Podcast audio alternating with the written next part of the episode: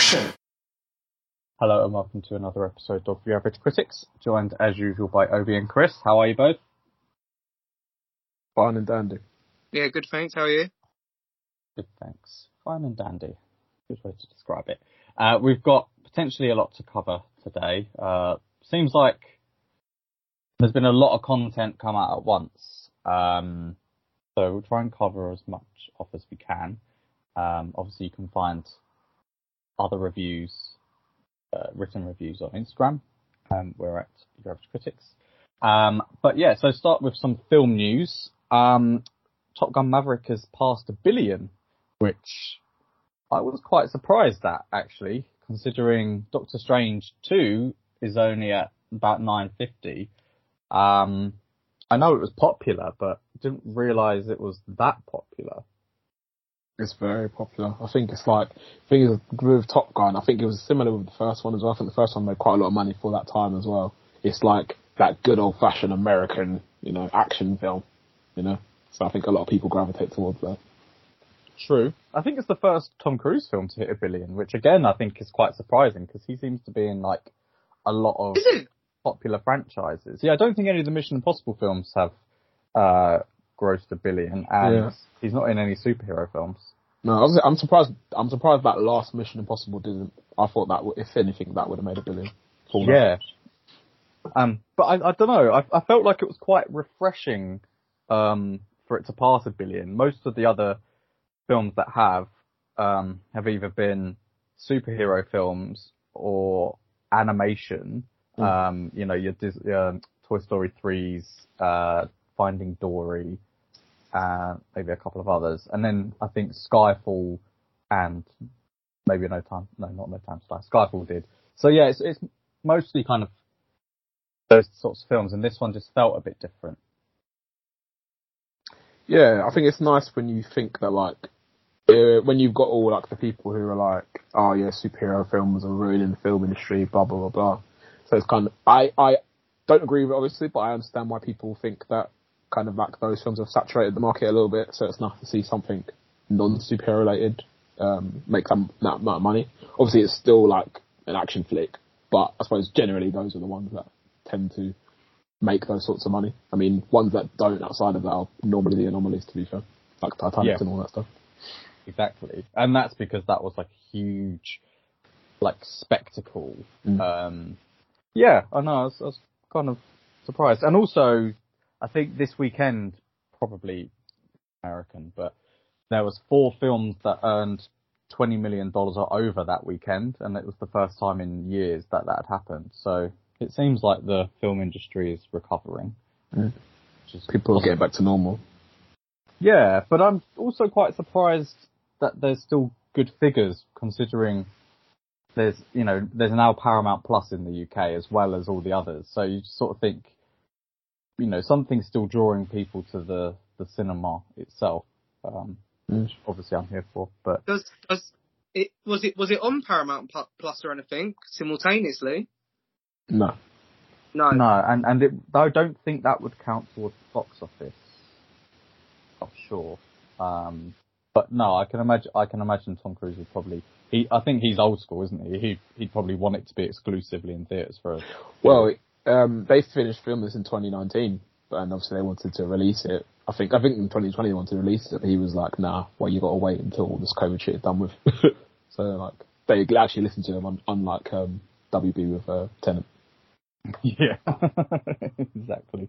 Um, but yeah, that's, uh, the second Joseph Kosinski film we've had this year, uh, the other being Spiderhead, but you know, talk about that maybe later. Uh, another bit of film news. Kevin Feige has said that Marvel are going to be at Comic Con this year, which is the first time for a couple of years. And the last time Marvel were there, they announced the Phase 4 uh, slate. So, yeah, he's teased that soon we'll know who the big overarching, or what the big overarching story will be for Phases 4 and 5. So, yeah, intrigued to see what they announce. Um, imagine it'll be like a Blade release date, maybe a Fantastic Four, um, hopefully some other projects. But yeah, have you guys seen on the grapevine, aka the Twitter sphere, any any kind of suggestions that what what might be or people are hoping to be announced? No, but I was I'm just looking up now. I'm wondering what the um what the how long it is between Comic Con and D23 because I would have expected Marvel to release stuff at D23 rather Oh, than Are they going to 23? Uh, Well, you'd assume so. They're probably the biggest draw out, Mm. out for the Disney brand. That's a fair point. Yeah. Um, but yeah, I haven't heard anything to be honest about what's going to be announced. So anything they want to give us, I'm willing to receive. And I would love, I would love to know what like the this overarching plot is going to be for Phase Four, Five, and Six or whatever. I got the I got the worst feeling that Thor's going to die in this film, and it's going to really piss me off. Uh, I think we did discuss something similar. We did, before. yeah. Um, and I mean, so Taika Waititi has said that uh, Love and Thunder isn't exploring the multiverse, um, but obviously there are. I think Feige said, you know, there's many comic versions of Thor that we've not explored, so you know they can always just pull it, pull him back out at some point. Yeah. Just for uh, for completeness, so Comic Con is next month is the 21st of July to the 24th, and then D23 is September the 9th to September the 11th. Um, I could see them releasing like a Black Panther trailer uh, or something, or maybe like a teaser at Comic Con. Maybe that's coming out in a few months. Is it? Well, it's, well, I think it's October, late October. My God, do you know? I think well, I've had so much Marvel content this year that I'm kind of like expecting Thor to be the last thing that comes out. I, I've only remembered yesterday that She-Hulk is a thing. Um, so yeah, I'm now being overwhelmed by Marvel content. Um, but We'll probably get a She-Hulk trailer. Actually, thinking about it. yeah, I know that we've discussed this about Thor and Spider-Man, but it seems like they're keeping the, the time between releasing trailers like quite close to the release date of the films. Um, probably because there's so much content. You, you're not going to have a Black Panther trailer before Thor's come out and Mm. that sort of thing. But yeah, kind of sneaks up on me. Yeah, it's the thing. Like, we don't really. I think we're like we're so like. I'm not, I'm not gonna say saturated, but we're so like I suppose well provided for in terms of content that we're not like. Is there's I think that for me there's less anticipation for like trailers and stuff, uh, whereas before I felt like when you only got like just those three Marvel films a year, or even maybe two Marvel films a year, you'd be like dying for a trailer or something, some sort of Yeah. like before. I don't know, it's slightly different because obviously it was a combination, but before Endgame came out, I was like, like a crackhead, like waiting for a trailer. like. before we got one, obviously now I'm not, I'm not too fast. And even like the last couple of Thor trailers I haven't, wa- I only watched the first one, I haven't watched any, no, I watched the first two. Anything else they released after that I haven't even watched because. I, I saw you down an alleyway, be like, "Oh, you've got an Endgame trailer, mate. Got an Endgame trailer." That's all right, Obi. It's fine. You're watching fan edits of Infinity War, being like, Oh. "Oh, is this the trailer?" No. Mate, I was down, I was down bad, mate. I was down bad. but now you're eating good. Exactly. Too Uh, good. I, I don't. I still don't understand why there's like 15, 16 trailers for Thor. Honestly. I, it, it, it, it's uh, ridiculous. Ridiculous. yeah, it's a bit overkill. Um, but that comes out next Friday, so I Yeah. don't really understand either because it's I think definitely, it's Thursday actually. although it wasn't the most popular franchise, it's definitely, uh, it was, although he wasn't probably the most popular hero in terms of his films for the first two, I'm sure the third one has definitely boosted the like want to see. Oh, someone's alarms going off. Their food's cooked. What's going on? Obi's putting a limit on your expression, Chris. I know. I don't say enough, so he just wants to. He wants to put me down even more, mate. Um, like, you're speaking for more than 10 seconds, mate. get off this pod. Get off this pod. No, um, but yeah. Anyway, yeah. Move on because I could yap on about how annoying the trailers and stuff are. no, I finished what you were saying, mate. I can't remember now. It's throwing me. It's throwing me six, mate. Fair enough. Um, do you, do either of you have any other film news or anything that's, uh, any trailers or anything you've seen? I guess the only thing I can think of is the whole uh, uh, Christian Bale saying he'd come back as Batman and stuff like that. But no, I haven't seen any trailers or anything. Yeah, I think I think Christian Bale was probably quite safe knowing that he can say that, and the chances are Christopher Nolan's not going to ring him up and be like, "Oh shit, okay, if you're down, I'm going to do another four. I think he, it's one of those things where you know he can say it as a bit maybe fan servicey, but um, the chances are it's not going to get made. Um, I think Obi said in the chat as well, like with uh, Chris Nolan falling out with uh, Warner Brothers a bit. Um, but who knows? You know, the Flash film needs another Batman, so we can always put a fourth or fifth one in there. Um, do you guys want to chat about Stranger Things then? I know it's been a few weeks and, and we've been sort of, you know, it's always been. Are you up, are you up to that? Pod, yeah. But let's put it front and center. I think. Are you, are you I don't watch it, so oh, you, you two crack on. I think the second second half of season four comes out this Friday. So where we at? You know, is eleven now called eighteen, or you know, still eleven? What's going on? Um, so basically, we see the characters from where they left off from season uh, two, where they split off. So, um, remembering what the characters' names are going to be really hard. So I'm just going to quickly get them in front of me on the screen because uh, there's so many of them.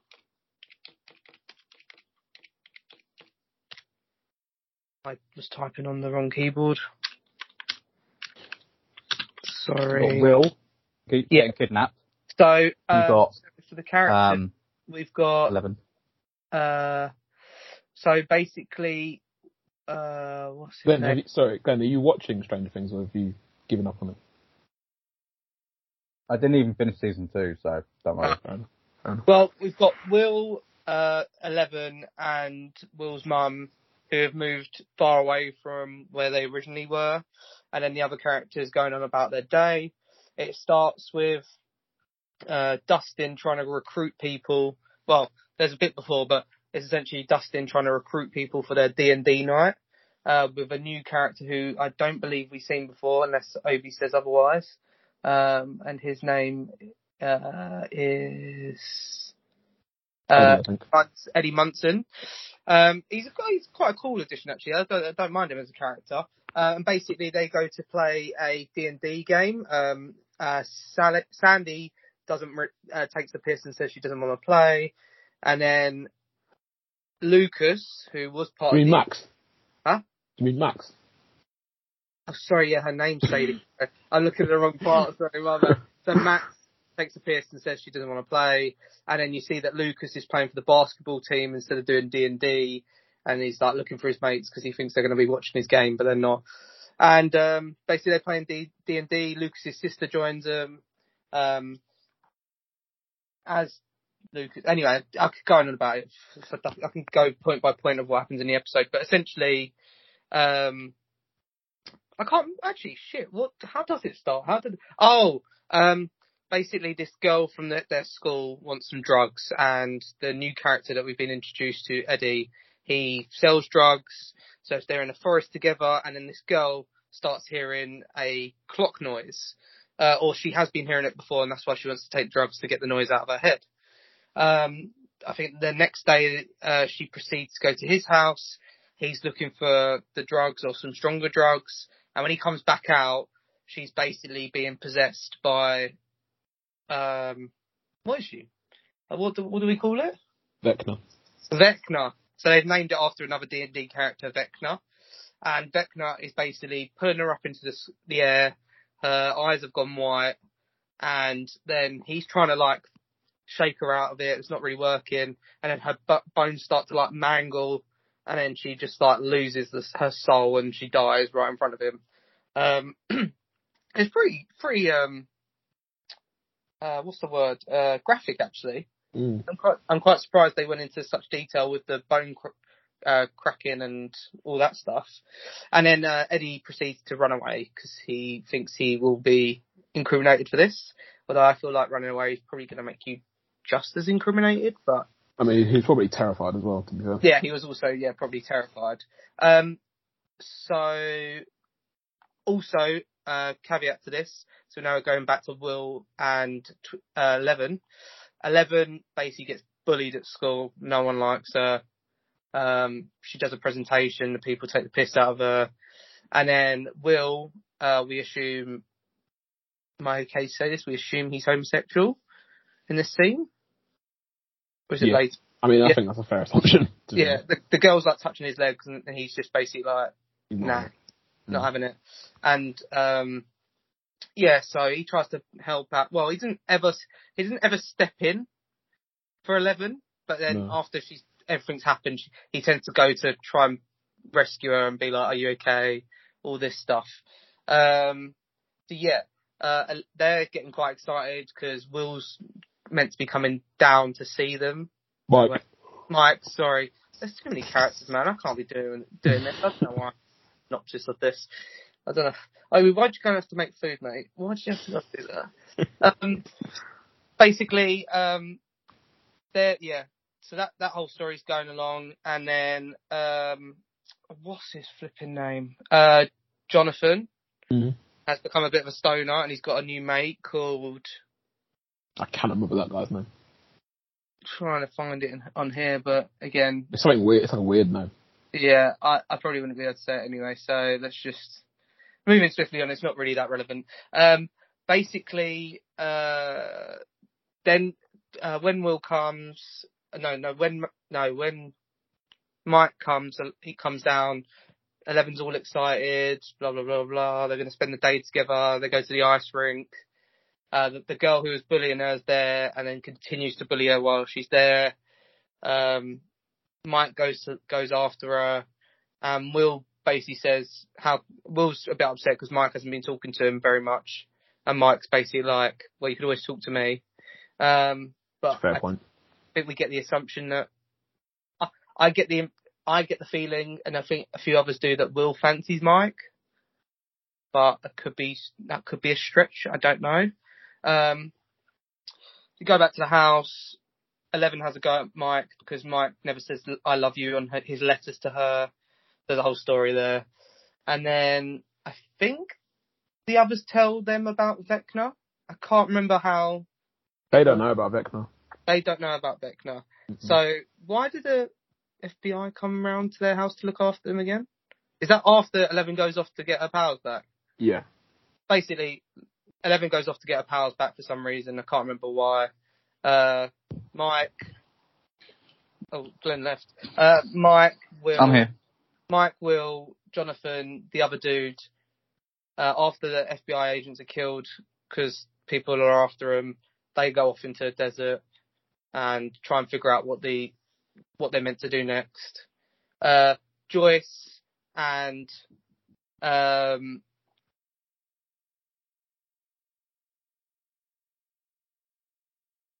uh, Joyce, sorry, Joyce and uh, so many characters.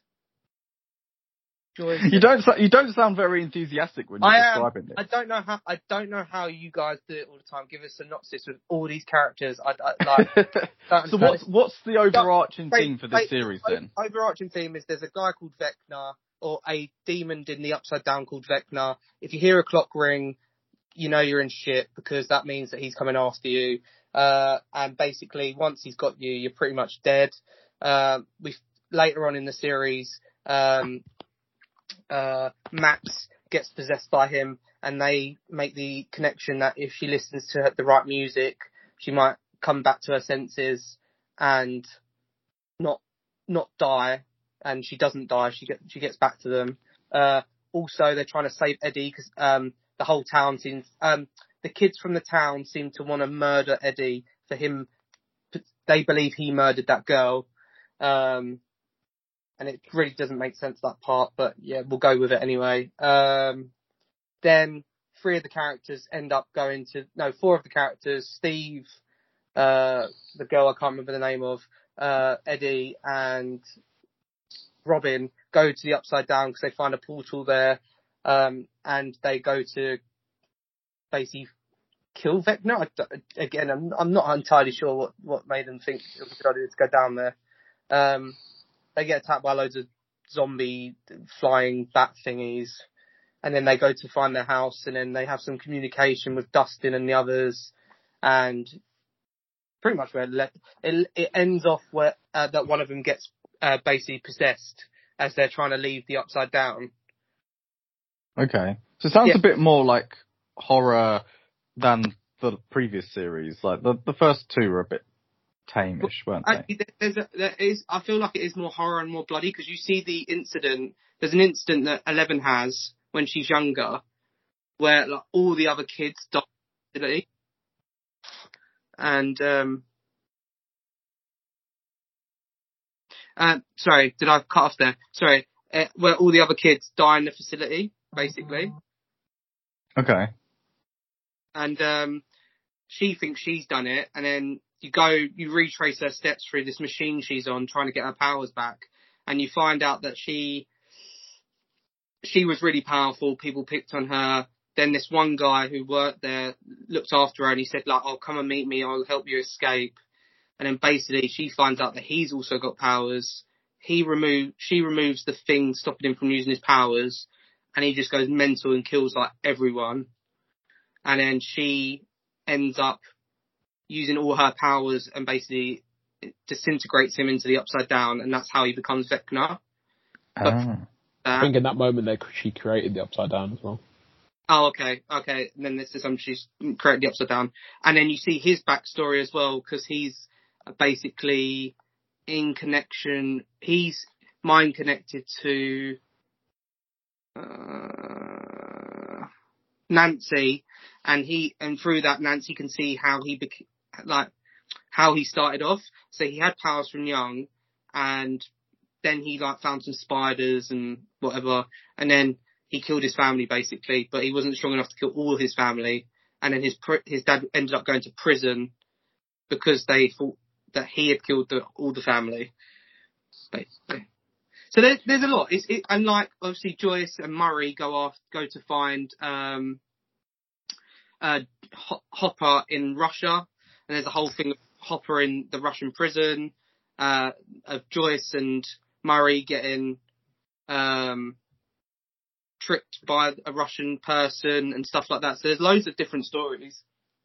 Is that why each episode's like two hours long? Yeah, there's a there is a lot of content that they've got to go about because they because they've split everyone up. You got to think about it. They've got Hopper in Russia. They've got a few of them in one area. They've got Joyce and another guy going to find Hopper. They've got Eleven who's gone off on her own. They've got Will and Mike who've gone somewhere else. Then you've got one of the characters going to do an investigation. It's just there's a lot of stuff going on basically.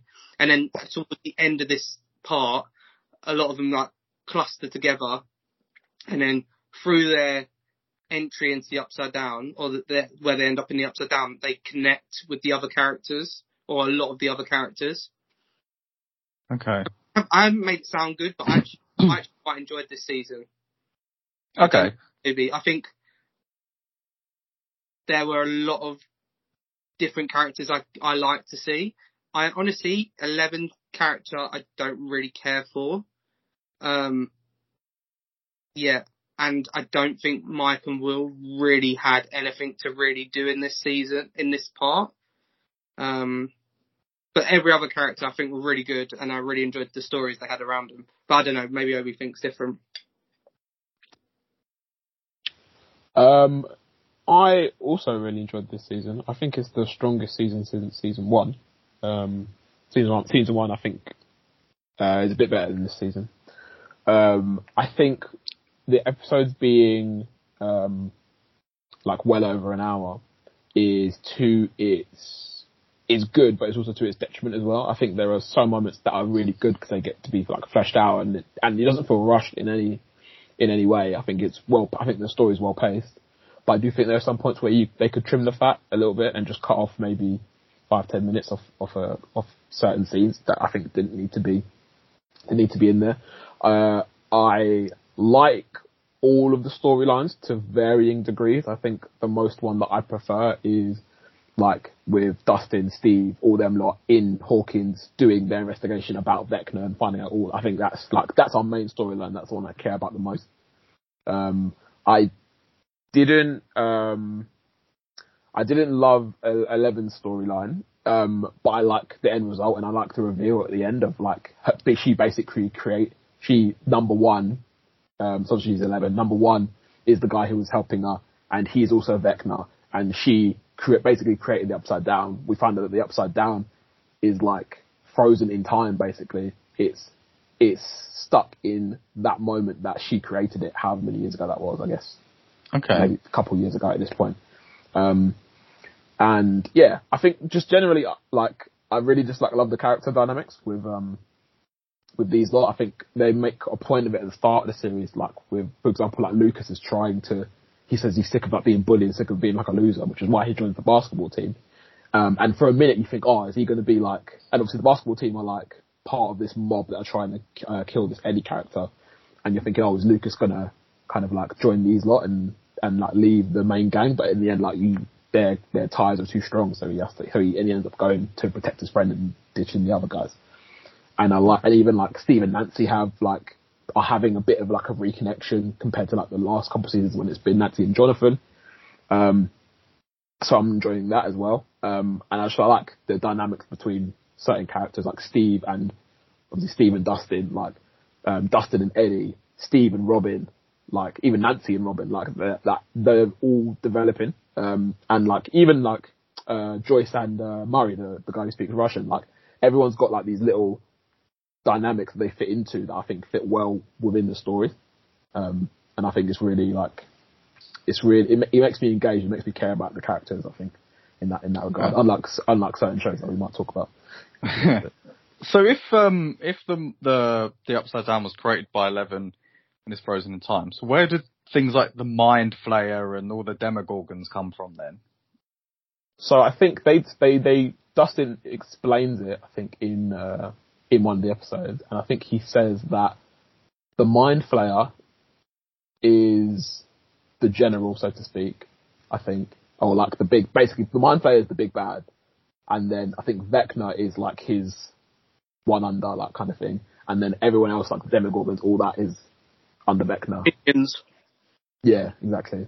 Okay. Um, so where exactly that they where exactly the Mind Flayer origin? Obviously, we find out the origin of Vecna, but where exactly the Mind Flayer come from? Which I think the Mind Flayer is the big bad. I'm pretty sure. Um, we haven't found that out yet, so I'm hoping maybe these last two episodes, or maybe season the lot, the final season, they'll let us know, kind of thing. Um, sorry, go on. I was going to say, did you ever see number eight any again? No. No, no. So that one random episode in season two, Yeah. whatever it was, was just No. still pointless. That was so. Yeah. Like, I don't understand. Like, but the thing is, like, I agree with Obi. Like, the I think the character building and the relationships these characters is what really sells this series. Mm. It it makes it so good that how they do so well connecting them. That's pardon me. That's why I feel like so disjointed with like the whole Will and Mike doing their bit. I didn't really, it didn't really appeal to me. Like there was nothing about it that was like, oh, let, yeah, I want to know about this story. And the same with Eleven until the very end, until it got a bit more serious. I didn't really care about her story. Um, I, I think 11's I don't mind because I could tell it was going somewhere, and obviously it's leading her to getting her powers back. So I can, there's a there's a purpose to that story. Whereas yeah, Will, Mike, Jonathan, um, and uh, the uh, Jonathan's friend, I think yeah, that's not really going anywhere. And obviously they they bring Suzie in it from, into it from season back from season three, um, and it just keeps seemed quite shoehorned into the rest of the story So yeah, I agree with you in that sense. yeah, but I think it's a very, uh, the series as a whole is very strong. Yeah, Um, the the thing that I think a lot of people are speculating about because there was a lot of posters released about the series before it came out, and a lot of people are questioning why. Um, is it Mike's mum is in one of the posters, Okay. and there's like a theory that she's the she's Vecna's little sister or something, and she actually survived, and like stuff like that. that would be uh, that's not true. that would be. But yeah, to be honest, with Vecna, I like the reveal of Vecna's storyline and how he came to be. But I don't like, so we basically find out that the Vecna, as a young boy, just kind of like has powers and develops powers. He basically says like, my brain like works above the capacity, capacity of like a normal human and he, he's able to use his powers to use his brain to actually like do stuff that obviously other humans can't. And I don't like that they've just kind of. I needed there to be a cause for that. I didn't like that he's just he just has powers. I think that was Maybe maybe when they talk more about the Mind Flayer, maybe it'll be something to do with him. Or that maybe yeah. Um, Yeah, I mean, there's a, a part in the film The Black Phone um, where, for absolutely no explained reason, um, this little girl is has dreams about where the kidnapped kids go, um, and it's like clearly supernatural. And her dad's like, "Oh, your mum commits suicide because she thought she could dream things," but it's not explained. Like, it's absolutely not explained at all. And I was just like, you've just used that as like a plot device to, you know, try and push it on. And it just really annoyed me. I like these things being explained. Like, if you're going to go supernatural, like just, just go with it, but don't have like one random character who seems to be like precognitive or something. Yeah, because the, the whole point of this series is like all the connections you make makes you want to investigate it even more and like learn what's actually happening. Just a bit, bit of a like, why have you done that? Doesn't really tie in with anything else that, that's happened. But um, and then why is this kid the only kid that can do that? I, sh- I assume there must be thousands more. Hmm. But yeah, Mm. But I, I Fair. enjoyed it.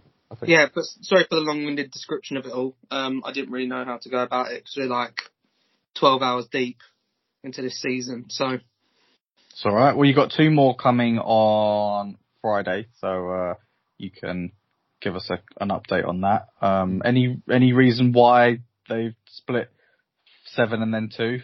I think they hadn't finished production yet on those last couple of episodes, and they wanted to get. They had, I think they had a date to get it out, and they hadn't. Basically, they hadn't finished, so they split it into two parts. Oh right, fair enough.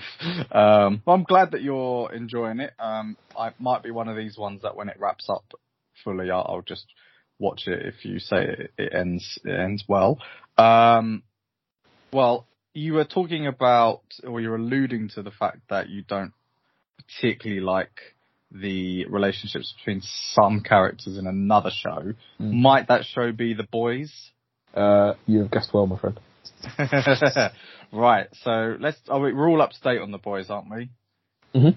Um, so season three was released uh, the other week, and it is following basically where we left off from season two, where Hughie is now working for the superhero kind of uh, the branch of government that is trying to keep superheroes in check um, from like a kind of criminal point of view, like holding them to account in a sense. Um, I'm stalling because I'm trying to find the name for the lady. Is it Victoria? Victoria Newman, yeah. That's it. Um, yeah, so he's working with her. We know as an audience that she's the head popper, uh, but he at the beginning doesn't. Um, so similar. The all the characters are like split. Um, so MM is trying to just focus on him and his daughter. You got um, Butcher who's trying to like he's trying to go sober, trying to s- s- go legitimate, stop killing supes, but working uh, kind of under Hughie now. Um, and then Frenchie and Kimiko are, I don't really, I, I don't they're, really, they're existing. yeah, I, I, I find them quite boring, so I don't really, I kind of tune out when they're on screen. Um, but yeah, so you've got, uh, Star, what's her name? Stormfront was kind of obliterated at the end of season two, but she's, at least in the first couple of episodes, still alive, um, and then commits suicide by million dollar babying herself, which was kind of pointless. They should have just let her Yeah, Die. that, was weird. die in between series. Uh, you got Homelander trying to increase his um, power over Vought. Um, he eventually gets Stan Edgar removed, um, and you know is, kind of coercing Starlight, uh, basically just being a complete prick. at the same time, Butcher and the boys get light of a get wind, sorry, of a weapon that might be able to finally kill Homelander because they think initially it killed Soldier Boy, um, not the rapper. I knew you were Um, going to say that. I knew, I was literally, I was literally waiting. You- for that. I knew you were gonna say that. waiting for the dad joke. Waiting for the dad joke.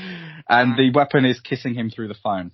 Um, but no, so Soldier Boy was a soldier um, from World War II, kind of like their version of Captain America. Um, he was part of another superhero group called Payback, and he supposedly died in the 80s. Uh, he also inadvertently killed Mother Milk's family when he was younger, so uh, MM doesn't really like him very much, understandably. But then they realised that actually the Soldier Boy wasn't dead. He was just experimented on by Russians and is now super powerful and might actually be able to uh, kill Homelander. So he is joins forces with Butcher, who's been taking temporary V and uh, getting his own powers um, on the assumption that Soldier Boy can kill all of the people that betrayed him as long as he helps them kill Homelander. The last episode we saw was the much anticipated Herogasm, um, which was not as Herogasmic as maybe we thought it might have been. Um, but yeah, there was a pretty cool fight scene between Hughie, who's also on temporary V, um, Butcher, Soldier Boy, and Homelander.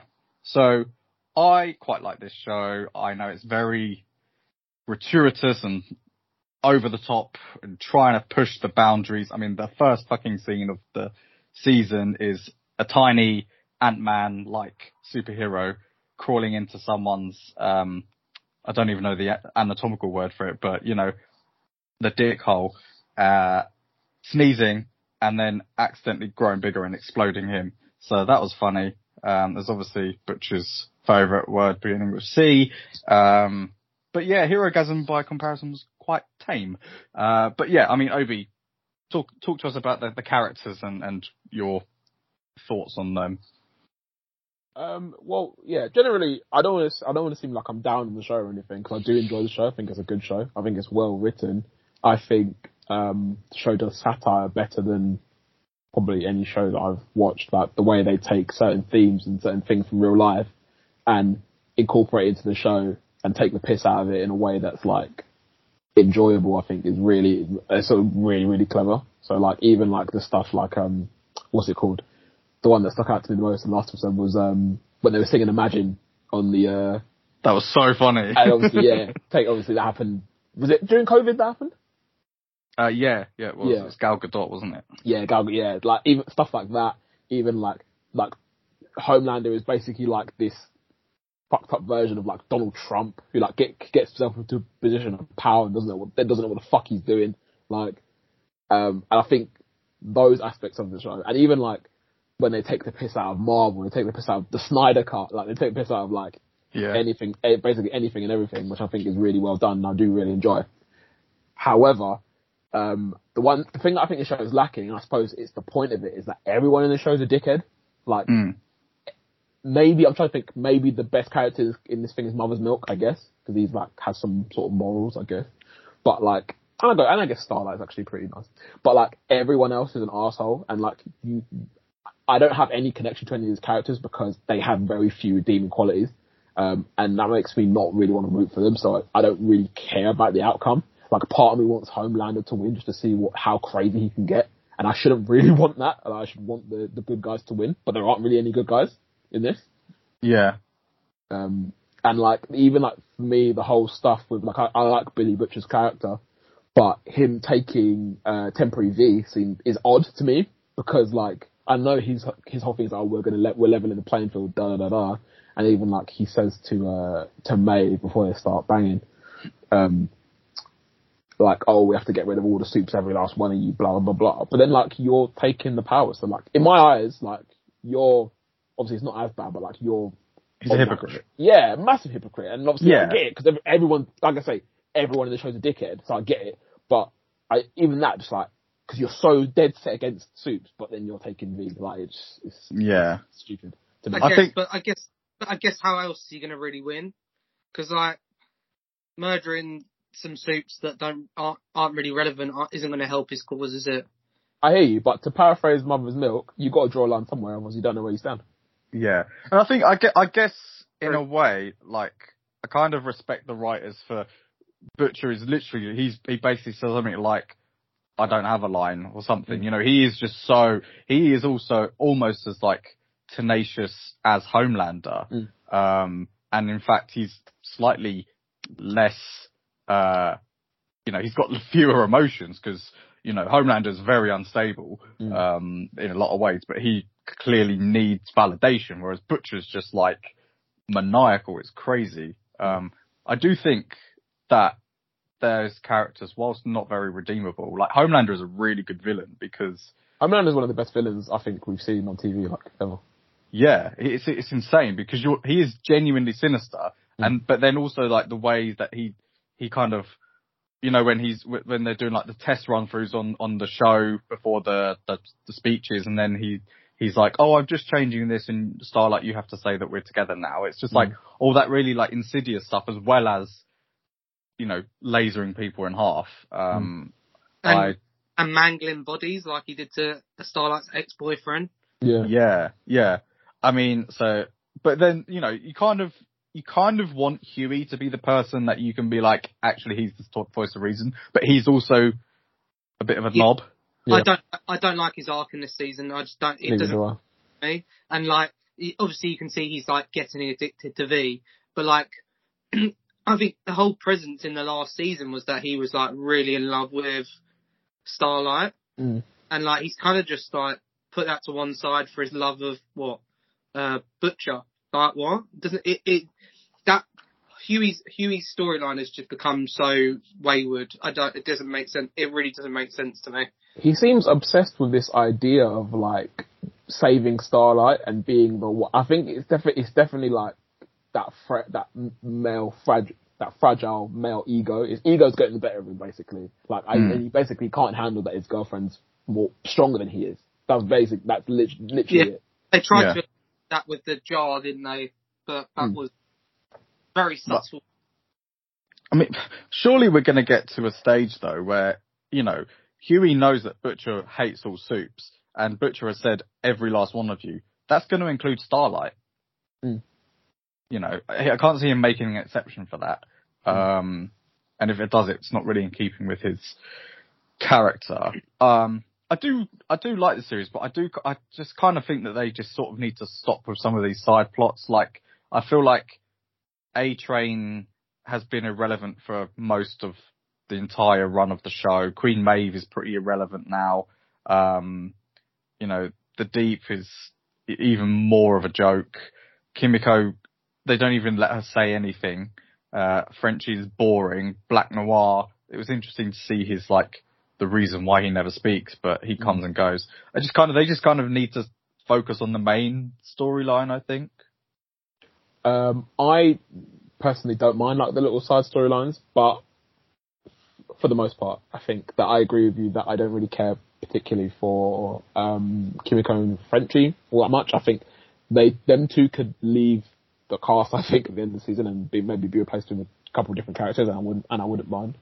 Um, I think that A Train's. I'm kind of hoping. I hope that I kind of hope that A Train's dead now because I think it, I like that his thing is kind of like I suppose come not full circle, but like he's kind of like come to a point where you're like, okay, this character can die, and we can. I think we don't. He's not left anything hanging. Like we can Mm. we can get rid of him now. Even when he was like going on and on to uh, CEO Ashley about um about uh Blue Hawk, completely justified in doing so, but then obviously. Ashley was like, "Well, you killed three people, like, and, Yeah. and like no one, no one stopped you from doing anything." Like, and obviously he he just shut his mouth and he was like, he didn't have anything to say. So I like that. I like that that interaction, and I like that he said, "Do you know what? Fuck it. I'm just gonna, even though my heart might explode, I'm gonna kill this guy." And now he's dead, and now that well, maybe they're both dead, and I think we can end that there. And again, maybe replace him with a put another different superhero in the seven, and maybe someone who's a bit more interesting. Um, I think, or maybe a bit more complex. I think someone like the Deep, I think you just leave in there because he's just such a fucking stupid character, and he just does stupid stuff like the stuff like eating the flipping squid and all stuff like that. You just leave him in there for like the, and like getting sucked off by the squid. Like you, just, you just got, I think you just got to leave him there for those stupid jokes. Like Oh, I don't know. It pisses me off. He's just so redundant. Mm. Such a redundant character, and like his powers aren't even like that good. Like uh, in season two, they like literally put a boat through a whale, and that was his big like wow Mm. moment, and he didn't really do anything.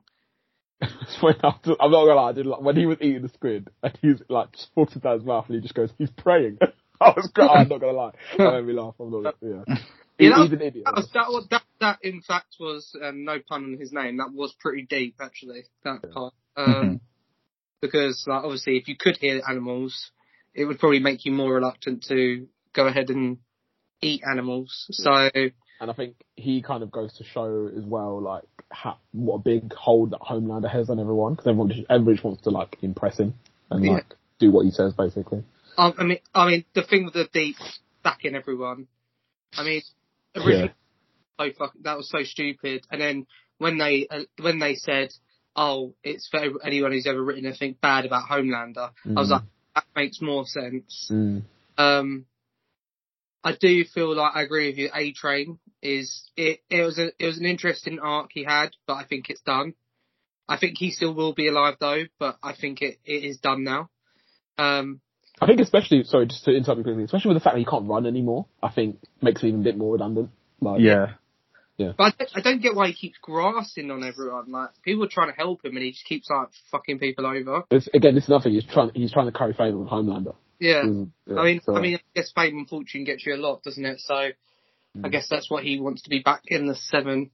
I mean, I'm Mm. interested to know what's happened to Maeve. I feel like if her season Yeah. four comes out, she's probably going to be like lost it, lost her way in like um, uh, a hospital somewhere that no one knows about, or she's deep, very deep underground. I don't really know because she's a strong character, so I feel like it'd take a lot to do her in. I think Um, Homelander could probably do him pretty. yeah, pretty oh yeah, hundred percent. But like, I'm interested by um, Noir. I think his character has been slightly in- more interesting this season, especially that he's scared shitless of, of uh, Soldier Boy. Soldier Boy. Um, like You. Cracker and like literally fled. Mm. And, uh, if you've watched the, like, I think I think the thing for me in this this se- this series is that I've I don't know if you guys have, but I've watched the cartoon. I watched Nah. two episodes maybe. but like most of the episodes are just like filler episodes where they do funny stuff. So like one episode is of all the characters that have shit powers that the powers can't do anything, and they and then they go and get take revenge on their families and stuff because they find out that no one's born with powers, everyone's been given V to get powers. Um, and in one of the episodes, it, it and I think it's episode five or six, which actually might, might both of you m- might be intrigued to watch is the the the start of Homelander. So when Noir is actually the number one hero, and Homelander is trying to prove himself, and he kind of fucks up proving himself, and then Noir actually ends up going, "We'll say he doesn't say anything, but he like writes down, we'll say this, this, and this," and he's the reason that Homelander's become number one so fast, and like it shows they have a friendship. So then, flip side, when he takes out his tracker and they say, "Oh, he's taking out his tracker," and Homelander, Homelander's like, "What?" Like he's he's like my closest con- companion. Mm. Uh, that that hit deep because I'd watched the previous, um, the the little cartoon, basically. I was Yeah. gonna say as well, like, because I, yeah, I did hear about this episode actually of the cartoon, which I might watch just for some context. But um, I'm curious as well, like, uh, obviously, uh, Soldier Boy's on the loose, so Noir one's Noir one's away. Then he comes and also asks the twin before just before he kills the twins. He asked them like, kind of like, why'd you do it? And he, they said, oh, it was all Noir. So do you think they were just trying to do him in, or do you think he's actually was behind it? Maybe. Well, they said that Soldier Boy said, is it him that he said Noir wouldn't have done anything without Vought's approval? So Mm. that to me suggests that Vought wanted to get rid of him, um, which is interesting because, you know, Stan Edgar has so far been reluctant to get rid of Homelander, so maybe they learned their lesson uh, from trying to get rid of Soldier Boy. Do you think we Um, see Stan Edgar again? Yeah, I mean they didn't kill him off, so I imagine he'll come back at some point. I reckon maybe Homelander will realise he can't keep on top of everything and needs him. But Mm. yeah, I mean considering Stan Edgar has no powers, he seems to talk shit to a lot of suits. Yeah. I, was, I love that though, because I, I, think I, I just love Giancarlo Esposito. I think he's just such a yeah, he's such a cold actor. I, I love him. yeah, it's good. I, I like the boys as like the antidote. Really, is like the complete not antidote, the complete antithesis of everything else we see. Um, How do you think this Uh, season ends? Sorry. um, I don't know. I quite like. I quite hope that Soldier Boy is not just a one half a season thing. Um, but I can't really see him and Homelander being, you know, clashing for too long. I think at some Oh. point Homelander needs to die, and then maybe Soldier Boy becomes the big bad. But Nah. um, No, I don't. I don't think. Yeah, Why? I don't think Homelander dies. If Homelander is going to die, it's the final episode of this of this show in total. yeah, and I would I would kind of hope that as well. But yeah, I don't know. I I, I don't know if Soldier Boy, you know, him being a one and done thing would be a bit shit. But I guess Stormfront kind of was.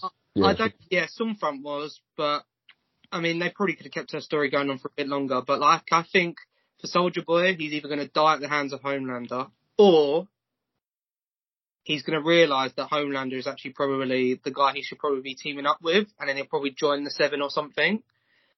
Um, but like, I I think I was reading online actually because like, obviously the big power is that um, I first of all I don't know Soldier Boy's original power was this power that he has now. I don't really know what his power was. I don't think it is. You don't think it is? No, I don't think so. But like this power he has now obviously takes people's powers away. But like a lot of people online were saying that it it well not not a lot of people online. Someone online said like they don't think it'll work because like Homelander's been genetically engineered with all this V inside of him. So Haven't, they all been genetically engineered? yeah, but I think like he's been like his his blood is like ninety seven percent like V basically rather than blood.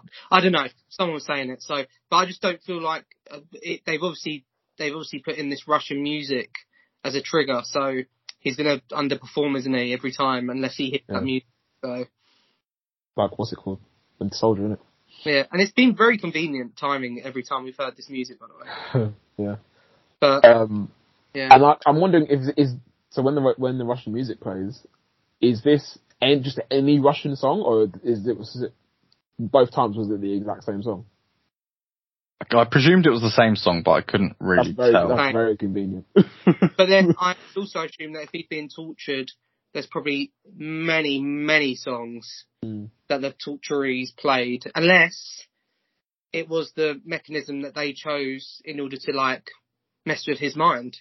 Because Mm. what they they tortured him or did stuff to him for what forty years? Mm, so Yeah. a long time. Yeah. Yeah. Um, but yeah, I mean, I don't mind it. Um, let's talk Just quickly, I wanted to reiterate as well, actually, that I agree with you that the Herogasm episode was very underwhelming. Just just put that out there. Sorry. Yeah. Uh, the- I mean, literally at the beginning of the episode, it was like, some scenes in this show might not be suitable for anybody. And I was like, you, you see a lot worse on Game of Thrones. Yeah, what I- what on it was really that bad? I mean, the don't- worst. Go on, Chris. No, go on, go on. I was gonna say the worst thing about that episode was when A Train runs with that bloke scraping him off the floor. Yeah. That I wasn't even sexual. Yeah, I think in the I think in the comics it's a lot worse, but I feel like although although this series has no holds bar, it can do whatever it wants. I feel like they do tread on the tread a bit carefully. I mean, it's pretty messed up that the deep was getting sucked off by a uh, octopus. Hmm. I think it was pretty. I mean, there was a lot of things going on, wasn't there? Like obviously that the dildo was made out of ice and it burnt that woman. Uh, obviously, that guy had that really long penis that he could do anything with, which was a bit weird. Um, Love sausage. yeah, that's the guy. But like, yeah, I think you're right. Like, I think for a TV series, it's quite graphic, but for what we've seen on this series, it's really not that graphic. I agree. Uh, I, rem- I remember an episode of Game of Thrones where um, Theon was shagging someone, pulls out, and you see his like, you know, love sausage, A- and I'm like, that's more graphic than anything that we saw in that episode. But anyway, Mm. it's fine. Uh, maybe it was an intentional misdirect. Um, Ob, because of nominative determinism, I would like you to. Uh, actually, that's not even the right phrase, but I would like you to discuss. Uh, keep us up to speed with Obi Wan. We've finished that show now, so Um, sorry, can you vamp for one minute and I'll be right back and I'll happily discuss Obi Wan. Sorry. Oh, he's getting out of it, mate. He's getting out. Give of me- it. wow, give me- give me- give me me live 30 on air. 30 seconds. I apologize. Oh my god. Yeah, we'll wait for the octopus to finish him off and then he can come and talk to us about Obi-Wan Kenobi. um, but yeah, so we finally finished this series. I mean, I say finally, it kind of came and went pretty quickly because we got two episodes, uh, on May 27th and then five weeks later, uh, it's over. So, um, we kind of bridged the gap slightly between the end of Revenge of the Sith and before A New Hope. Um, I don't think any of us were like super hot on it, but the last time that we left it, um, I'm back, sorry. Okay, cool. You can. I just run out of things to stall about. Um, but yeah, so, so episode five. Did we talk about that already, or did we need to talk about it? Uh, I don't think we did talk about episode five actually. Okay, so catch us up then. So episode from episode five to the end. Where where did we get to? Uh, cool. So episode five, we're on the rebel base. Uh, the path, I think is what they're called. They are like, oh, we have to get away in the ship, blah blah blah. But the ship's broken. Da da da. They ask Leia to go and fix the thing up in the tower, whatever, whatever. They use the tracker that they put in, put on uh, Lola in episode four. Stormtroopers and Reva do not come down. They break into the base. Um, Obi Wan finds out Reva's genuine uh, intention was to is to kill Anakin, not to um, not to uh, work for him because we find out that she was the youngling. Obviously, everybody knew, but she was the youngling in the first scene, and then Order sixty six, blah blah blah blah. She killed his friends, blah blah blah. Um, Obi Wan lets himself get captured, and then leads the stormtroopers into some sort of ambush, I think. Um, and then um, him and Reva plot. The, this is the worst plot of all time, but him and Reva plot to um, kill Vader. Vader comes down. Um, everyone starts fighting. Then Tala dies. Um, Obi-Wan, she says, "May the force be with you." Lets off a bomb. That was a nice moment. Um, the robot died as well. That was sweet. Um, then they all go into the ship. Um, and then Vader comes bust through the thing. Ship goes off. Vader says, "Nah," brings it, yeets it down. That was hilarious. And then uh, rips the door open with his with his force powers, which is pretty cool. But then for some reason just lets the small ship go away. I don't know why he did that. Um, so yeah, small ship fucks off. Then Reva, again, worst plan in the world. Reva comes up from Vader from behind to try and kill him, and I was like, "You're so dumb. Do you not think he'd be able to tell that you're there anyway?" And then obviously we find out that Vader knew the whole time like who she was and what her plan was, because obviously oh, it's Darth Vader, dumbass. Um, and then they they fight, and this is actually a pretty cool fight because like Darth Vader's like not even trying, and Yeah. like he manages to fight her and make the, and the fight looks good, and he's not even trying for half of it. And then there was one cool bit as well where he takes her light, her double edged lightsaber with her, breaks it, chucks her one, and this is yeah, that's, yeah, Yeah. that's right. Which I Go again. Yeah. Is this the Um, episode where um, we saw Hayden Christensen as like a you know in like a flashback? Or Yes, was that episode? yes, it is. Yeah, yeah, yeah. And oh, love the flashbacks. Love love the content of the flashbacks. Why did they not de-age them? Oh my god! It pissed, it pissed me off so much. they- Like, what the hell? So they they did de-age it, but I think they like he had loads of he had just real deep frown lines, and I don't understand why they just didn't do his forehead Oh, as well. mate. He looked about thirty-five, and Yeah. like yeah. he's supposed to be at that point what eighteen? Is, Like, is he the, oh is he the same age as you and McGregor? Because genuinely, I No. No, Ewan McGregor's about fifteen years older than him, I think. Oh mate, Ewan McGregor look like fucking younger than him. I couldn't, I didn't get, I couldn't believe it. Oh mate, it, honestly, it annoyed me so much. It looked so, they looked so old. It was, was, oh, it was so annoying.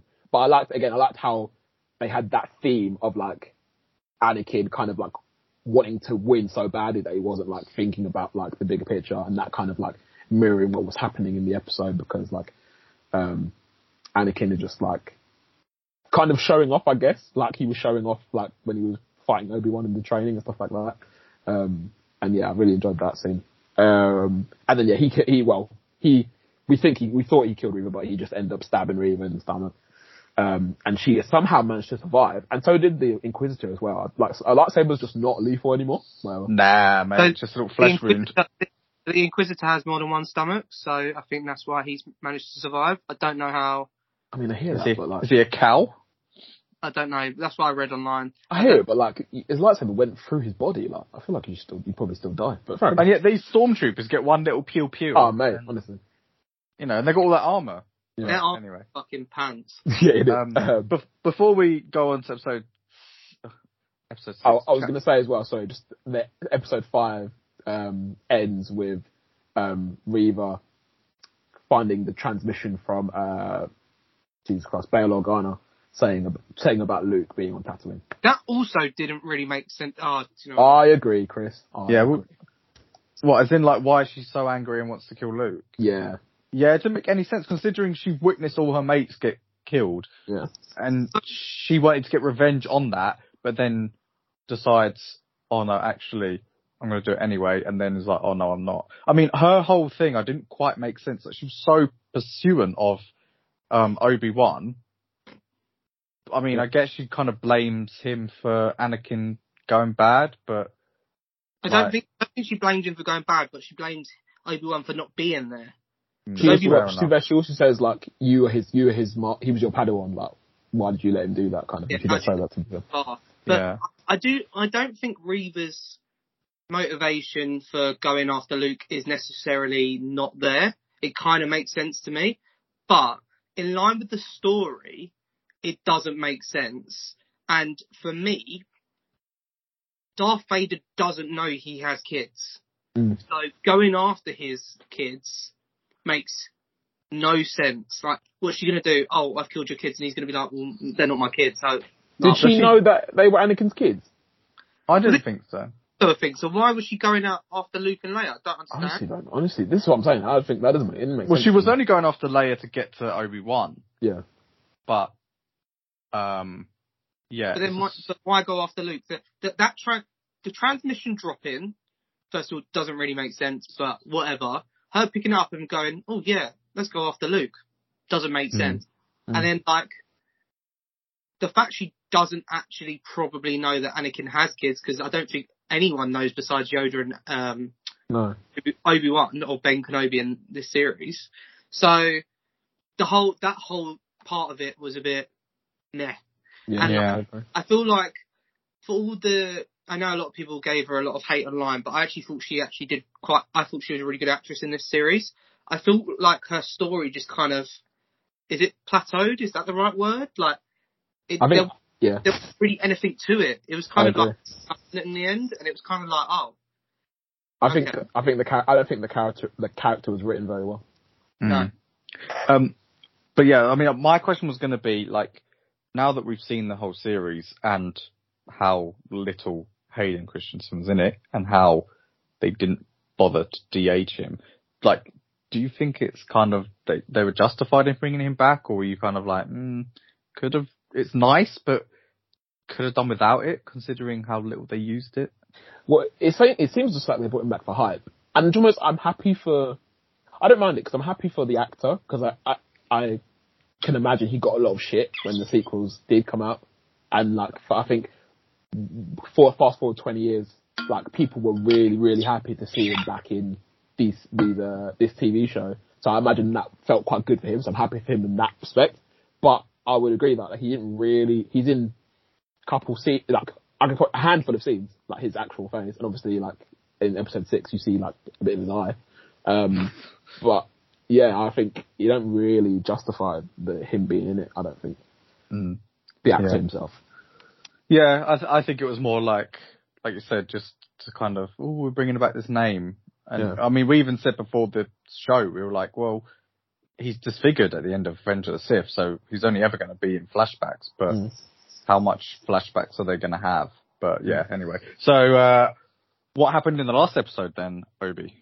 So episode six, um, uh, all the people from the path. I wonder if anyone. I think. Um, sorry, it's just a side note. So um, Luke is talking to uh, Roken, which is um, Ice Cube's son, O'Shea Jackson Jr., his character, um, and he basically is saying like, kind of like to keep the keep the rebellion going, kind of thing. And I feel like this is kind of like the start of the rebellion.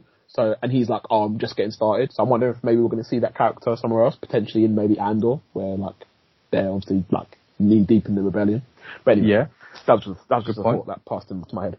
Um, but yeah, they're on the path, they're on the ship. Um, basically, Luke is like, at full power now. He's saying like, okay, I have to. It's got to be me. I've got to go and face Vader, so you can, you lot can all get to safety. Luke, sorry, I meant uh, Obi Wan. Uh, he's saying to everyone, you get to safety. Leia's like, no. Uh, she was upset for some reason. Um, and then he was like, allow it. I got this. Like, relaxing it. So she's like, cool. So they, they all fuck off to wherever the fuck they're going to. Meanwhile, Reva is on the hunt for Luke again. Like we just said, don't really know why. Um, what her objective was. Uncle Owen and Beru. Beru, oh, Beru's kind of sick, you know. Beru, Uncle Owen goes to and is like, oh yeah, should we run, should we run kind of thing. Beru's like, nah, get the shot. I was like, "Cool, for I a respect fucking shootout. I respected it. Like anyway, but um, yeah, obviously Reva comes, they fight. She chases Luke into the thing.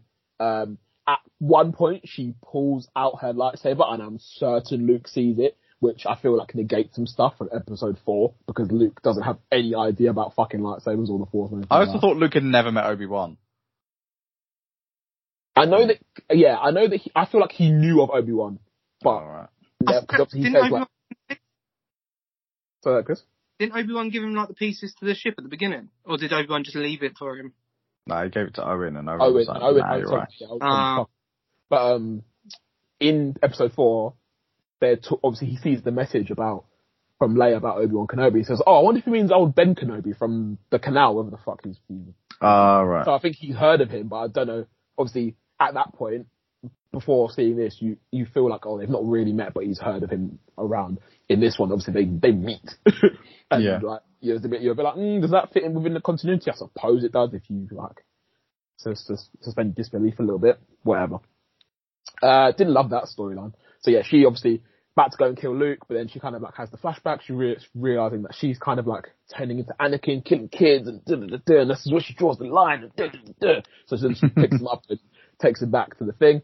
And Obi Wan's like, uh, "You did the right thing." She's like, "What? Do, like, where do I go from here?" Kind of thing. Like, I failed them. I failed my friends. I didn't avenge them. Da da da. And he was like, "Nah, like by showing him mercy, like you showed that like you're better than you're better than Anakin." Blah blah blah. She's like, "Cool." Drops her lightsaber, pisses off. Don't know what she, where she's gonna come up next.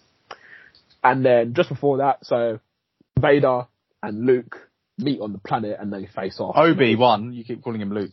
Oh, why do I keep saying that? Sorry, Obi Wan and uh, Vader uh, face off in on some random planet and have a pretty cool fight. I would say. Um, Obi Wan's It- like, gone. It was it was a really good fight, but where did Obi Wan get all of that power from? He literally Uh, was like God mode. Literally. Thank you, Glenn. Thank you. Everyone I spoke to is just like going on about this fight. I think it's the best bit of the whole like season series. Agreed. Like it's epic, it's long, it's what we wanted, it's what we've been waiting for. But like, just out of flipping nowhere, he's able to like command every rock in a like hundred meter radius and just chuck it at thingy. I'm pretty sure Rey, although Rey's not as experienced as Obi Wan, obviously, but I'm pretty sure her in like the ninth film, she really struggled to do anything like that. So I don't mind that because Obi Wan's supposed to be the guy. Like, I feel like from like the the the lore that we've got, like, Obi Wan was supposed to be like the obviously before before Luke was Luke, Obi Wan was the guy, the top Jedi kind of thing. So I think it makes sense for him to be super powerful. I think it's it's weird for us now because we've oh, this is the first time we've seen him like this in all of the content that we've seen. from Star Wars Yeah. before. So it feels a bit misplaced, but I, but I like it, but I get why you have that grievance. To be fair.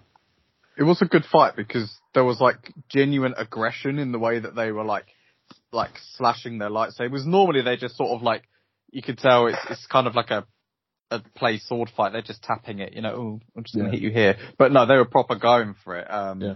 And there was points where you know Vader clearly had the upper hand, but we we obviously know that Obi Wan. Well, neither of them are going to die. So, Yeah. um, but yeah, there was some great dialogue as well, and I, but I can't. I'm annoyed. I can't remember any of it, but there was some. Re- I think said something along the lines of like, um, oh, what is like Vader says like, um, no, he's uh, sorry. Obi Wan says to Vader like, "I failed you" or something like that, and then Vader says, "You didn't fail me. Like you didn't kill Anakin Skywalker. I did. I'm what remains." And then Yeah. I think Obi Wan says, "Well, then my friend is truly dead." I said, "Ah, yeah, that got me."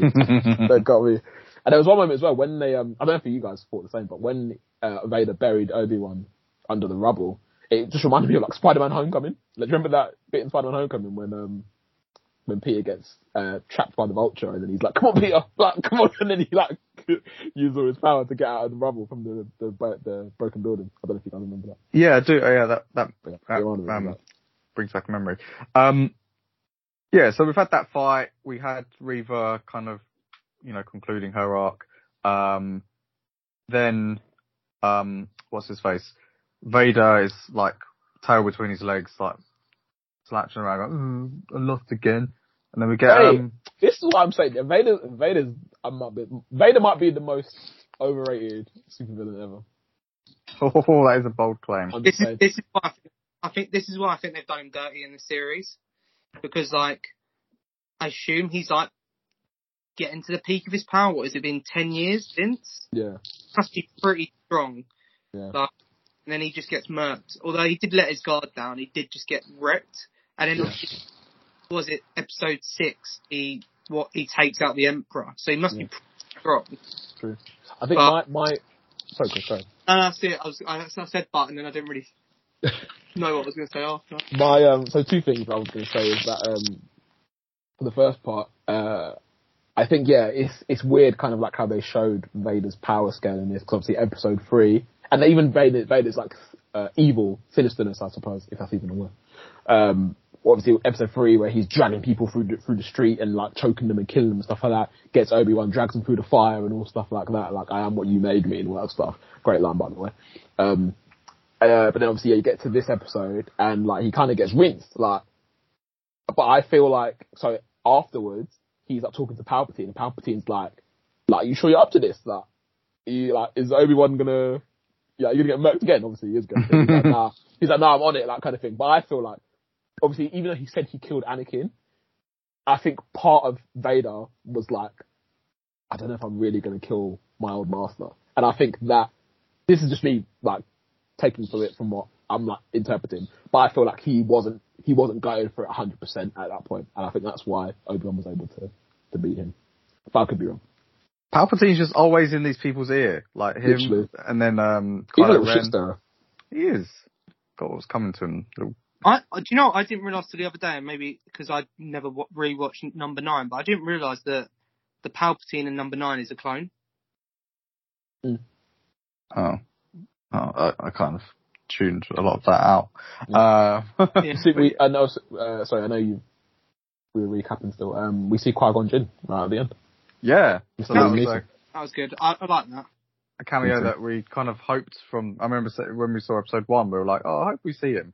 He was in it for a little second, but it was like a nice little nod. It was. Um, yeah. It was like, I thought I thought you would never come or something like that. I would, I would say a Qui Gon, Qui Gon series. Me too. Uh, Liam Neeson can still do it at 67 or whatever he is. You know, Is he 67? I thought he was like Uh, 80. he's, There's like there's like he three, might be. there's like three or four series. No, three, four or five series that I would like watch. It's probably like a, a backstory of Yoda, a backstory of Mace Windu, backstory of Qui Gon Jinn, the Republic before it we see it now. Yeah. We And- actually need a Mace Windu series because Um, that purple lightsaber is iconic. Yeah, and maybe maybe even even a like a Palpatine series. Like Uh, I've got too much Palpatine in the last I was going to say, the Palpatine series is supposed to be flipping the prequels, isn't it?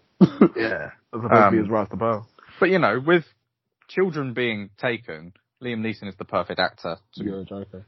you know, he could go in his little, uh, uh, little intercom thing and be like, I have a particular set of skills. Particular set of skills I have. Um, Green Um, lightsaber I have. I was going to ask, so like, uh, so couple questions uh, on the, uh, you know, my my classic rating rating scale. So, out of all the Star Wars shows, uh, where do we rate this one? My first question. Uh, I mean, I would say purely because I like Ewan McGregor and I have more of a, like, you know, a slight affinity to those characters than I did Boba Fett. I'd probably say it's better than Boba Fett. I think Boba Fett, you know, was very disappointing for the This fact that it was. wa- this is way better than Boba Fett.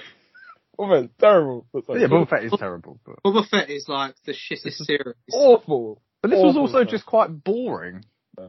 Like, yeah, I mean, I loads could of have done without it. To be like- honest. honestly, um, I mean, there's only other one person outside of this like group of us talking. I spoke to about the series, and they absolutely loved this series, and they gave it like an eight or nine out of ten. And I, and I was just like, what? Who's that? Joe.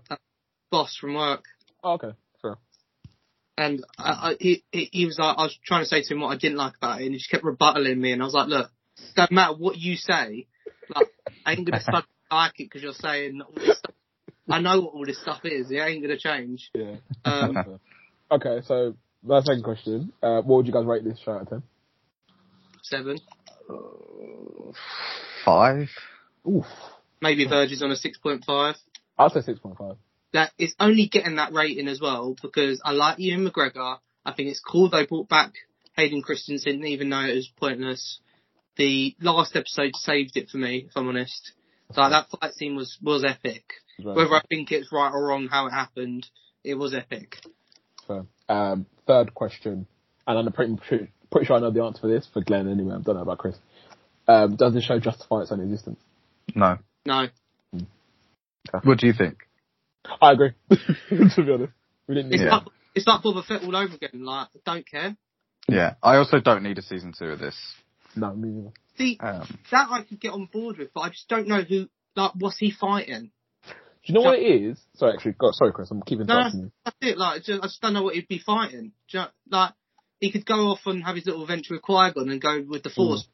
What else is he really going to do? That's like we care about. Like, there's really nothing. and and like this is the thing where like there is very very very very little stakes in this show because the two main characters we know are going to be fine. so Yeah. like I think Yeah. if you took this show, you could you could maybe even keep Vader. If you took this show, get rid of Obi Wan, replace him with another Jedi, a different Jedi, I'd be so much more interested because I'm thinking, oh, actually something might actually happen to this guy, or make the show about the Sith Inquisitors and you hiding. You could make it like I don't want to get like bring the mood down, but if it was like a you know like Jews during the Holocaust, that sort of vibe, and you make it about the Sith Inquisitors and a Jedi who's hiding from you know from them lot, make it about that, and you take those sort of themes from it, and you take the themes of like Obi Wan saying like the Jedi's are gone, we lost all of that, and you bring you make that bring that to the forefront of it. I think that would be more interesting, but they kind of like let that go by the wayside after like episode two. yeah. Yeah, I agree. I think they, they always just come back to characters that we recognise and they still don't seem to like to deviate too much from that. Um, I guess there's also, like with the animated shows that are filling the gaps in between as well, like Mm. you end up just muddling the canon too much. Um, So yeah. Um, let's wrap that up. Um, when's the next Star Wars series? Would it be Mandalorian season three? No, it's uh, Cassian Andor, sir. End of Yeah. Oh, August. oh, oh, end of August. Okay, Yeah, end of blimey. August. That's it. this content sneaking up on me. I don't know Yeah. if it's just the year going too quickly. Um, right. not really. I don't know I will say, how. wait, what are we going to talk about next time? Sorry. I'm, Uh, I'm I was. probably not going to stay on for too much longer. Well, I was just going to ask how much longer you guys wanted to. Oh, I, I would, I would like to talk about Miss Marvel if we can. I was Uh, going to come to that next. Okay, cool. Because I was saying my followers don't know ball. I asked what's better, Miss Marvel or Obi Wan. I was Obi gonna- Wan gonna won say- a landslide. I couldn't believe it. do another pod on Thursday, but okay, I, I'll stay on for a bit of Miss Marvel. We'll just do Miss Marvel and then we can wrap it up. Um, uh, you know, I know Obi's itching to watch Love Island. So, um, Mitch brought Umbrella Academy. But, yeah. Oh yeah, well, I started watching that. Um, Ms. Marvel. So we have had three episodes, half the season so far. Um, I'm pretty sure we talked. Did we talk about episode two, or have we not? We have, I'm pretty sure. Okay, so just a quick recap. Uh, Kamala has got the bracelet. She's testing it out. Bruno uh, was like, hmm, seems to be coming from within you rather than the bangle. Um, then you've got um, the side. If I'm talking about things that happen in episode three, just I'll just keep talking because I'm probably converging them all. Um, but her friend Nakia is running for um, part of the council at her local mosque, which is a progressive thing because women still have their own section of the mosque. Um, And then yeah. um, you've also got um, a slight bit of backstory about Kamala's grandmother who uh, was like disgraced from the family because uh, oh no, it was a great grandmother, wasn't it? Because Mm. during the partition of India into Pakistan, uh, India and Bangladesh, um, there was some like controversy there. Um, there's also suggestions that uh, maybe the the grandmother, um, great grandmother Aisha, uh, you know, used the bangle and, and you know maybe has some sort of uh, similar powers to Kamala. You've also got um, Kamala saves uh, a, young boy from falling off of um, the mosque at uh, an Eid celebration. Uh, she's being dubbed, was it Nightlight? Um, and there's there's the start of like maybe a little conflict where Nakia's saying, "Oh, well, this person's not necessarily good for our community because it's bringing a lot of attention." And um, I like the fact that they don't shy away from the kind of, I guess, profiling that the um, Center for Damage Control are kind of just presuming. Yeah. You know, the, the, the, I can't remember the agent's name, but she comes into the mosque and is, is very kind of disrespectful and, Yeah. um, doesn't take her shoes off and things like that. Uh, then episode, they, they say as well they've already got the FBI watching them as well. Oh yeah, that's true, yeah. Um, so, so there's obviously some sort of, uh, undertones going on there. Um, then episode, uh, the episode two ends with, um, Kamala kind of running away from the uh, Department of Damage Control and being saved by um, Najma, who is her kind of quasi love interest, Kamran's mother. Um, episode three, Najma explains that she, Kamran, and a couple of others are enhanced beings known as clandestines or jinn, um, who are from like another dimension and that Kamala's great grandmother was one of them. Uh, we see at the beginning of the episode like a flashback from the 40s where they take the bangle from what looks like a Skrull or is it Kree? Kree. Kree arm and they said it's one part of, uh, Yeah, say That's where's the other one or something like that, don't they? yeah, so it's kind of like, you know, what was that, what was that set of Yu-Gi-Oh cards where you had to get each individual one and it built up to like a oh sick piece of yeah, armor? I can't go on, Chris. The what was it? forbidden one, Exodia. That's it. The right arm of the that's forbidden one and the left arm. So it's like that. It's like you've got the right arm, we need the left arm, then you need the left leg and the right leg, and you'll do some big Kamala um, Power Rangers thing. Um, but yeah, so that was cool. Um, and then you know initially the clandestines are trying to help her, and they're like, oh yeah, you know, can we have the bangle? We need to get back to our dimension. And then very quickly they get impatient and Very quickly. and during um, the the wedding of Kamala's brother, um, Amir, uh, they they kind of confront her, but Kamran is is trying to like talk them out of it. He seems to be on her side, and uh, there's a fight scene that happens, and Nakia discovers that Kamala is uh, well, Nightlight. We'll call her because she's not said Ms. Marvel yet.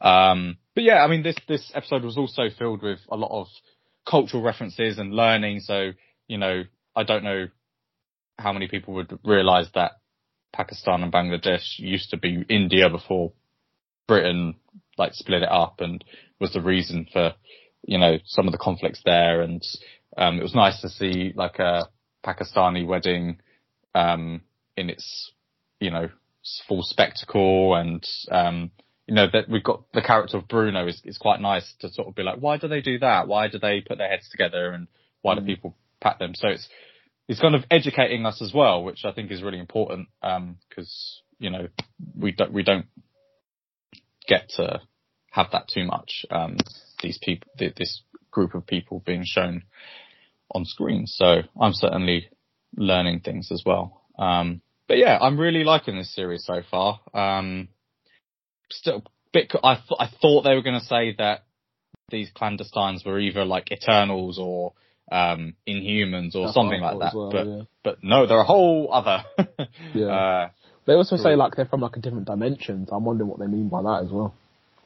Yeah, and we debated this on the group chat because is it um I can't remember the name of the place from Shang-Chi, but that was a different dimension, but not a different universe. Mm. So I imagine it's something similar. It's kind of like a pop, you know, within the same sacred timeline, but Yeah. I don't know. I, I'm I'm confused as to how it all works. But yeah, Yeah. they they've also altered Kamala's um origin story because the bangle was originally Terrigen Mist, wasn't it? That's how she got her powers, which is the Yeah. same as Inhumans, but they're no, not really. Yeah. Um, I guess, I guess they could say it is that though, couldn't they? Because Terrigen I Mist, think they could, yeah. Terrigen Mist is only giving someone powers that are kind of in them already, but they just can't release. So Yeah. So like yeah, like to pick up well, piggyback off what Chris said, like what we know from Agents of Shield was that the Kree originally did experiments basically on humans um, and created Inhumans, um, and like they had made this device along with like the mist and stuff, which you when you're exposed to it um, gives you your powers kind of thing. So and obviously we see in this episode that they take that, like you said earlier, they take the bag off a blue a blue hand, which could be could be a Kree. So I think I feel like they're going to work might work that back into it somehow, like the inhuman side of it maybe, and that that gives them like a little opening to do so. I think they are very. It sounds very promising for a secret invasion kind of type Mm. plan mm. series. So I, We I that's where they're going with it. we are we getting a Secret Invasion show or is it Secret Wars, something like that? Some I think it- I can't remember, you know. because there's one with Samuel L. Jackson. Yeah. and Ben I can't remember. Mendelsohn's character. Um, I think it's Secret Invasion, but that's a show. Yeah, as far as right. I'm aware. Um, we also during the flashback that that opens the episode, there's uh, a symbol on the floor which is almost identical to the flag of of the Ten Rings. Mm. So so there's a connection there, and at Shang Chi at the end they talk about how the rings are calling out to something. So Mm. I'm kind of presuming that the bangle is related in some way, or at least the energy is to to the rings from Shang-Chi. There was also, I don't know if you did watch this back in the Endobi, but apparently there was a musical cue during that scene that's from Yeah, I did Agents watch of it S.H.I.E.L.D. back. Yeah, yeah, yeah. And, Yeah, yeah. I, I, I, I got, I got that. That was pretty Mm. good. Yeah, and like, like generally, like, sorry, genuinely, I think the show's delightful. Like, for lack of a better word, like I really, really enjoy it. And I think I said when we talked about the first episode or first couple episodes that I think it's because this is like a show that I would just watch like on Netflix and stuff. And I think add that into like the the superhero element of it, I think just enhances it for me. Um, I really like the cat. I know this might be a bit far fetched, but it like kind of reminds me of Spider Man a little bit. Um, and like his story, you've got like this like young teenager who's a bit of like a nerd and like about like superheroes and stuff. She like stumbles upon this power, and then she like goes out and like practicing it, and she wants to be a superhero. And then she's got this friend. She's got two friends. Like one's a one's an, also a nerd, like Bruno and Ned, like kind of thing. And you've got like Nakia's kind of like the more sensible one, just like kind of like your MJ sort of character. Um, and like I don't know, I've really enjoyed their like their tandem. I really enjoy like the conversations that these characters have with each other. Even like the dad and the Amir and um and the dad, like when they have a conversation about kind of like uh what sort of man like um uh the son uh, is going to be like someone who chooses family and like to him not to worry about the fact that he doesn't have like money in his bank account because like you know um he's got a family and like that eventually will you know allow you to take care of everyone in your life. And even the when uh, Kamala's struggling a little bit, like kind of like with what she should do with like her powers and how she, if she should help the uh, the gym, and she's like talking to her mum, and her mum's like bandaging her up and stuff, and she's saying that like talk, mum's talking about like how hard her life was when she first came to America from Pakistan, and saying that like, and she was kind of asking her how she got through it, and the mom says, uh, which I think was a really beautiful line. She says, um, "I found my family and I let them love me." Like I really like enjoyed those those deep character moments between between between these this family, these all these members and friends and stuff like that. And I yeah, think- and I, sorry, go on. sorry, I was going to say I really liked the conversation that Kamala and Nakia have in the toilet, where like Nakia wears a headscarf and she says that because she's lighter in skin tone than many of the people in her community, like Mm. she said she was not white enough for, you know, the general American population, but not dark enough for you know, the, the Pakistani community or the Muslim community. And, and so she said that wearing the headscarf made her feel more, um, a part of her culture. And so I thought that was really nice as well. Uh, just to have those moments of like humanity and, Yeah. and just portraying the Muslim culture in like, Yeah. just, it's a positive light, but it's also just like a, a, a normal light, you know? Mm. It's very eye opening, isn't it? Like to hear all this stuff. Like I, I wasn't expecting the series to delve so deep into it and be so um, what's the word? So uh, like honest about it. Like Mm. I thought they'd like be a bit playful, do some stereotypes, but generally like allowed the characters to talk and they've really talked about their like religion, their beliefs, where they're from. I think it's quite insightful and it's I think it's what gives the show its its extra like factor. Yeah, agreed. Yeah, I agree, and I think even like I think to top that off as well, like um, you've got these like really cool, really nice character moments, and then I think they're mixed in as well with I think some pretty entertaining fight scenes. I would say I feel like the fight scene with um with uh, Kamala against the Djinn, like towards the end of episode three, I thought was was really entertaining. Um, and I like the way. Obviously, I know people weren't massive fans of like them altering how our powers work, but I think the way they've displayed it, I think works really well in a fight, and I think they've done well to kind of like make that engaging for the for the audience to watch. Mm, definitely. And I feel like I say this for almost every show that gets released on Disney Plus. So I apologize for my repetition, but we're halfway through this series and I still don't really know where it's going. Yeah. Like, are, are the clandestines the main villains? Maybe. I don't know. Um, with the ended, we ended the episode with, uh, the suggestion that Kamala was going to go to Karachi to see Yeah. her grandmother. Um, but I feel like th- this series is more about like just exploring who Kamala is, who her family are. Yeah. It doesn't really need like a vi- you know uh, a villain that's just going to keep trying to take her bangle. So it's quite the first two episodes were nice for the fact that there wasn't any antagonist. It was just her being a kid, you know, um, and and navigating this world that she's in. So Mm. um, it's refreshing. It's it is a refreshing show. Yeah. Um, I also want to say there was two moments that made me laugh really loud in episode three. Uh, the first one was when Kamala pulls the fire alarm and um, her brother Aamir's like, "Oh shit, we have to get the money." Yeah. runs out. Fuck, I was, I literally rewound that bare times. I was cracking up. Second point was just before she fights the uh, the Djinn. Um, she tells everyone in the all the chefs in the kitchen to, to get out and they will ignore her. Then one of the Djinn comes in and just bangs one guy in the face and one woman puts the thing down the room. She's just, Mm-mm, nope, absolutely not. And walks out. I was laughing for ages. So yeah. I like that. I, yeah, I agree with you. The, the kitchen one that was funny. I like that. I didn't quite catch the money one, so that sounds quite funny actually. I think they do well to bring humour into this show as well. Yeah. I, Yeah, and it doesn't seem forced either. It just seems genuine, like quite effortless. Um, also, I'm, I'm just say Bruno just needs to man up and tell her that he likes her. yeah, honestly, man. Don't get jail about Kamran, mate. And Nick is calling Brian. Allow it, man. You're getting parred off. You're getting parred off, man. Allow it. God. Um, but yeah, I was saying, and I kind of like uh, someone who I follow, um, like tweeted their rankings of like all the Disney shows and stuff like that, and I kind of did mine. But this has definitely has potential to be my favorite.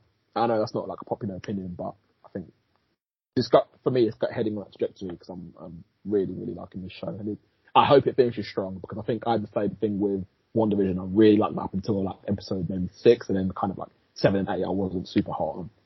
So Yeah, this has probably been the most consistent so far. I don't think it's quite had the highs that WandaVision and, and Loki had in, you know, in like their best moments, Mm. but also those series also fell quite badly as well. Um, so the disparity, you know, when we found out Ralph Bohner, you're like, oh fuck off, you've just taken a piss out of the audience. Mm. Um, things like that. So this has been like a consistent kind of 7.5 for the three episodes.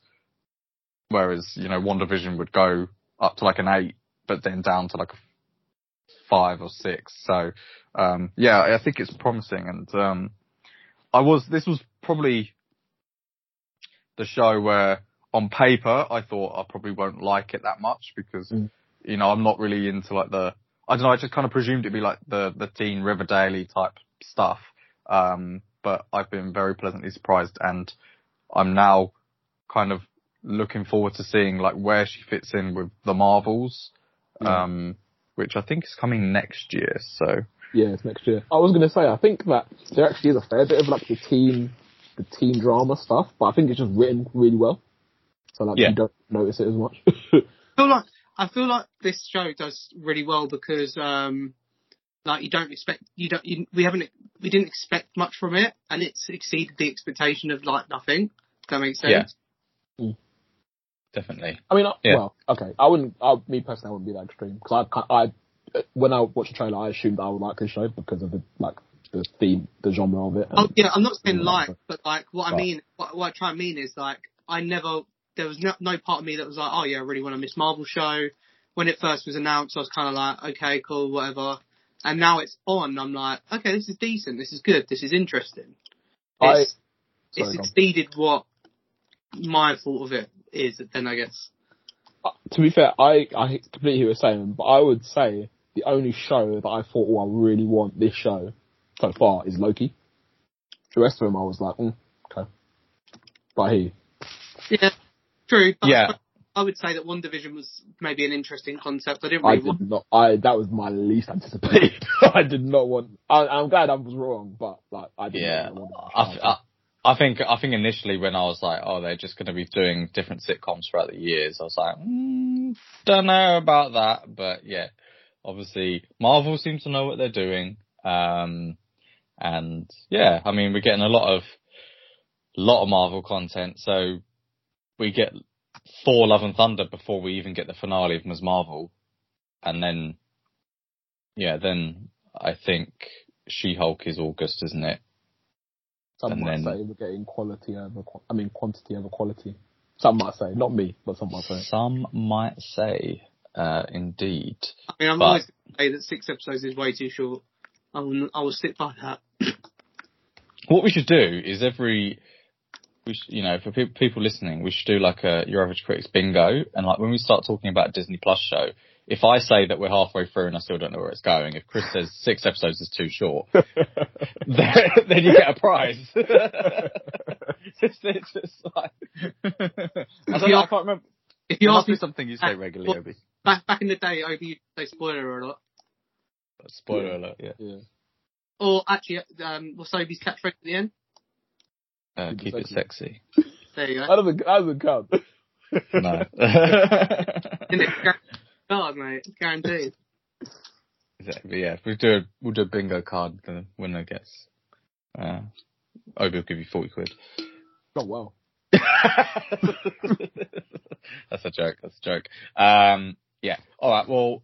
Uh. Should we wrap it up there then for the day, and then um, you can also go and check out, like I said earlier in the episode, written reviews that we've got on Instagram under Your Average Critics. So we've got Lightyear, The Black Phone, uh, Jurassic World, Dominion. Um, I haven't seen Elvis, but if one of you have, then please do a little review. Um, I'm going to try and watch Elvis, but it's two and a half hours long. It's very, it's very long. Is it just quick headliner? Is it good? I enjoyed it. Yeah. Okay, that's enough for me to to to dedicate three hours in the cinema. Um, I'm making my way through the Umbrella Academy. Um, we've also seen Hustle and Spiderhead, so look out for reviews on that, and uh, maybe we'll talk about them on another episode. Uh, the next the next big release, uh, according to my Odeon app, is Minions: Rise of Gru. So Oh, chances are I'm not going to watch that. So if we talk, if we pod ne- within the next week, we'll have that to talk about. And then we've got Thor.